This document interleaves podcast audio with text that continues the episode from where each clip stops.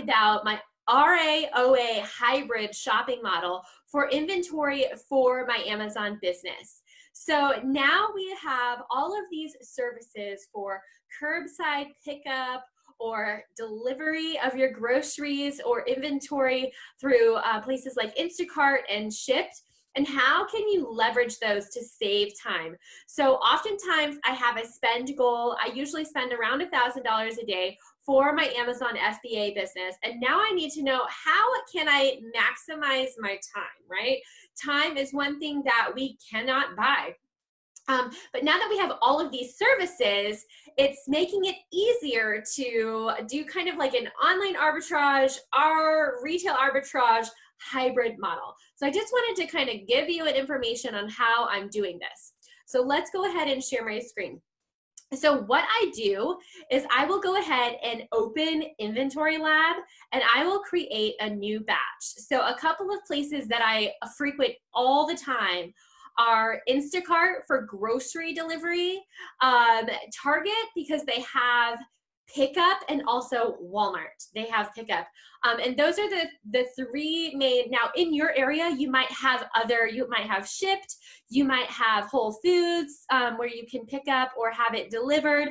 Um, uh, my Whole Foods is kind of far away, so they don't deliver to my location. But I wanted to give you this, you know, maybe plant a seed on how to save yourself some time with these various services. So what I do um, perhaps it's six o'clock in the morning and my kids have not woken up, is I will go ahead and create a new batch um, that is um, Schnucks. So we have Schnucks, uh, it's a grocery store, um, and I usually will put the date uh, um, for my batch. And I'll just go ahead and create it. And then what I do is if I'm doing Instacart, I will actually go ahead and um, start sourcing from the pantry uh, department and i'm just going to keep um, you know going through and looking at all the things that i have historically purchased um, that have been good buys for me. Um, now if it is meltable season and you don't you cannot send meltables into the warehouse. Obviously don't search for things that are chocolate or gummy vitamins or probiotics. Um, but you know, the things that I'm looking at are uh, pantry items that have a long shelf life, and um, also things that will help me uh, save money on my uh, delivery. If you can get free delivery, that's even better. Um, but what I do is I would go ahead and just start, you know, basically quote unquote scanning things. Um, I just use like the control copy I'm going to go ahead and move this over. I may or may not find a winner, but I just wanted to show you the audit process of how I use, um, you know, Instacart to uh, get inventory to my door. Uh, so this is $3.69. Um, and if you noticed, this was a pack of three. So I'm going to go ahead and just see. maybe I find a winner, maybe I don't. I don't really know. Um, but uh, so this would be 1107 before uh, before taxes and um, and you know sh- uh, shipping to me delivery. So let's just see if it would be a winner. Um, so it would not, right? So if this is a negative return on investment, and that was even before. But that's just the process of how to start auditing for Instacart. And perhaps it was a winner, and then you could add it to cart. Um, and then I wanted to tell you um, another thing. If you're doing the grocery delivery, um, one of the things that I'm just going to go ahead and add it to cart to, to show you.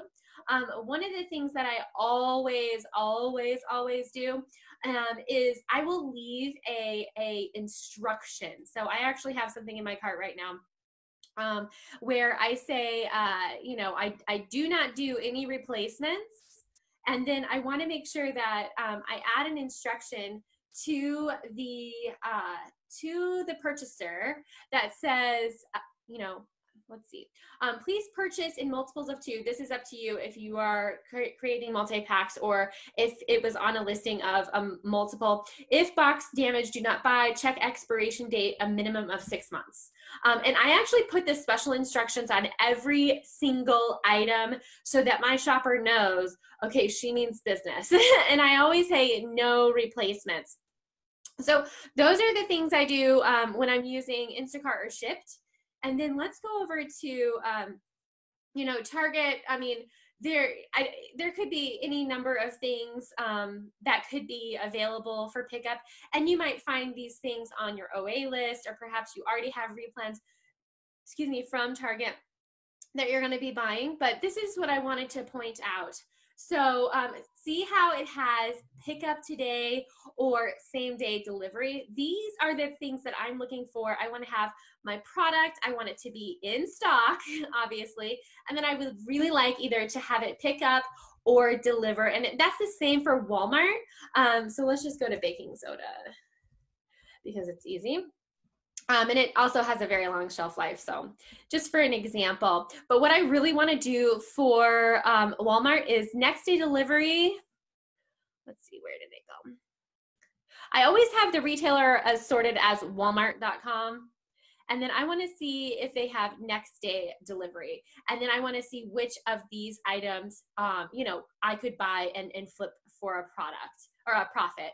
So those are the ways that I use um, in-store pickup.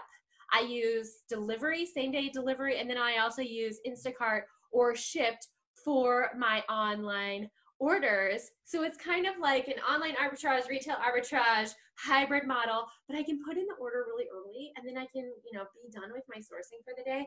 And then I can go focus on the things that I need to do, like, uh, you know, homeschool the kids and get the things done, um, my shipping and everything done and then a few hours later i can either go pick up my inventory or have it shipped you know right to my door and then i can start prepping that inventory. So i hope you found this video helpful. If you'd like more information feel free to uh, join us at e-commerce empowerment mastermind group. Uh, like and subscribe to this channel for more e-commerce tips and we hope you have a great day